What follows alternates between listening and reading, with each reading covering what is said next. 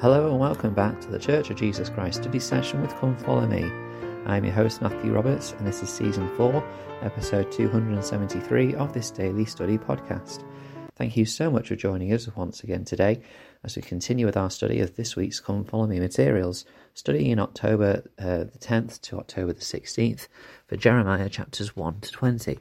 Uh, and today we're going to focus a bit on Jeremiah 1 5 a little bit more, uh, how God knew us before we were born, uh, and then move into Jeremiah chapter 2. So, we have referred to this uh, scripture already uh, in our last section when we were talking about how God knew Jeremiah and knew him as a prophet before he was born.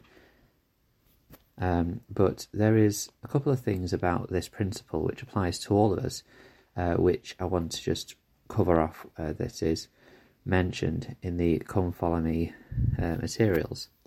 So, uh, to read the verse again, it says, Before I formed thee in the belly, I knew thee.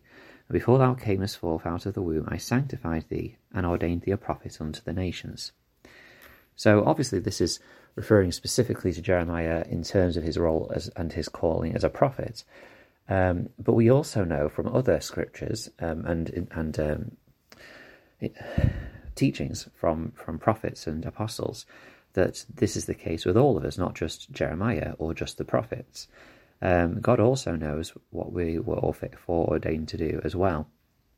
For example, uh, in Doctrine and Covenants 138, verses 55 to 56, it says, I observed that they were also among the noble and great ones who were chosen in the beginning to be rulers in the church of God. Even before they were born, they, with many others, received their first lessons in the world of spirits and were prepared to come forth in the due time of the Lord to labour in his vineyard for the salvation of the souls of men.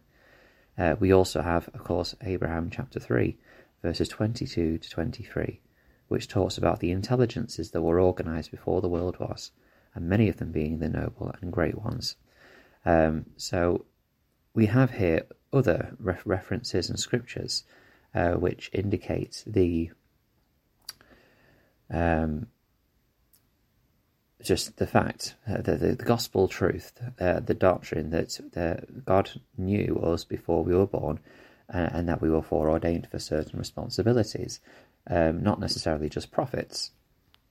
Um, the Come Follow Me manual uh, asks the, these couple of questions. What difference can this knowledge make in your life? Um, and then it also asks us, or in suggests that if we've had our patriarchal blessings, we should review it.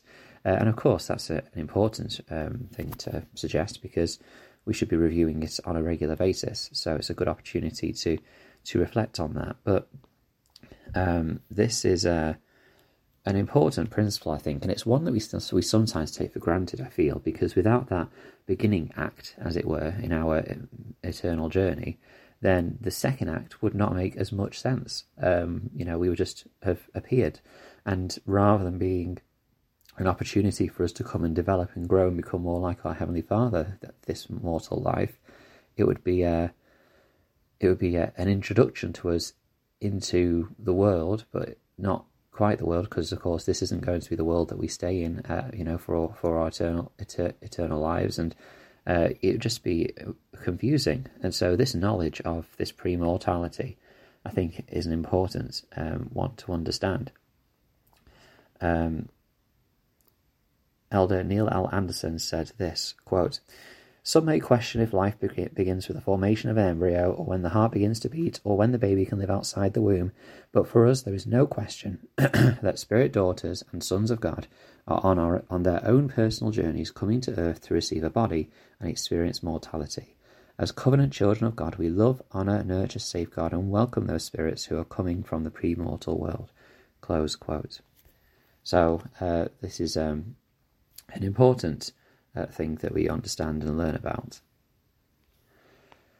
Uh, so yeah, I just wanted to, to come back to that because it is referred again into in the in the come follow me materials, and it is something which uh, we need to really um, understand uh, from this book of scripture.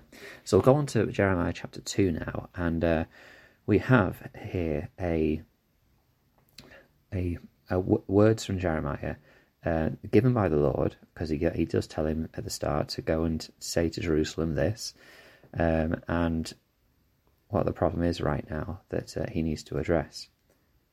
Um,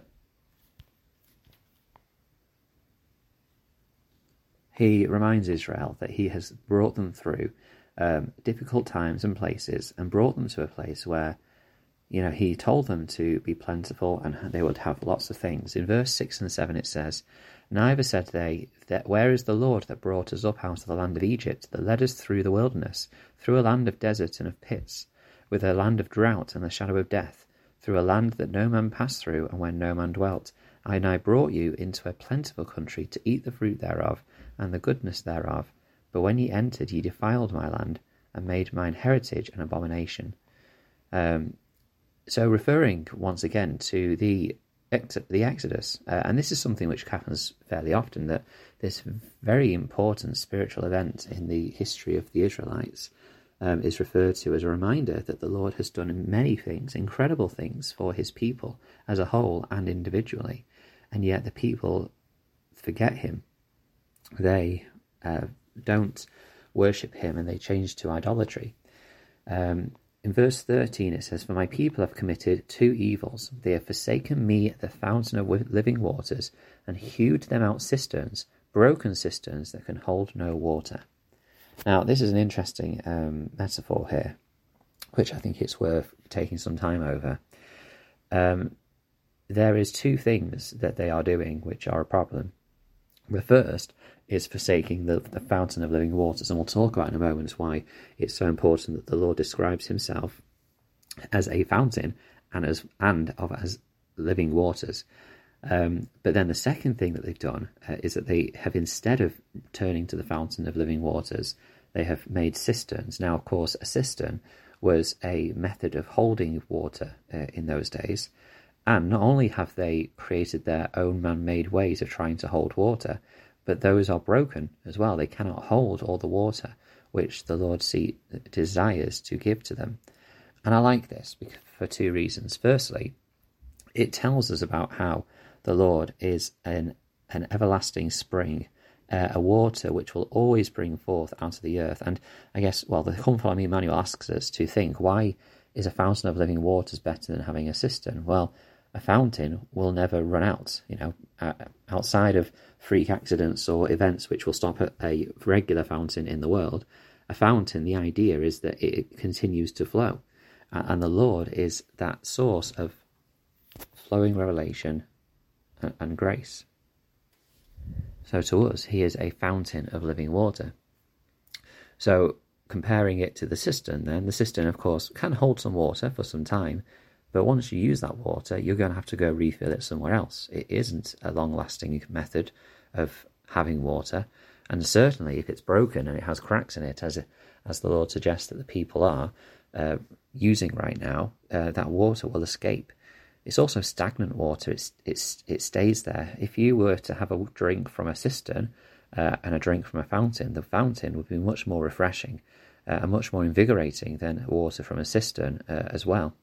Um, this is a, a clear metaphor to how the people are trying to do things by themselves, but of course they cannot receive the full blessings that the Lord sees fit to give them. He wants to continuously give them blessings from the, from the heavens, but they can't hold them all because they are using these cisterns uh, that are broken.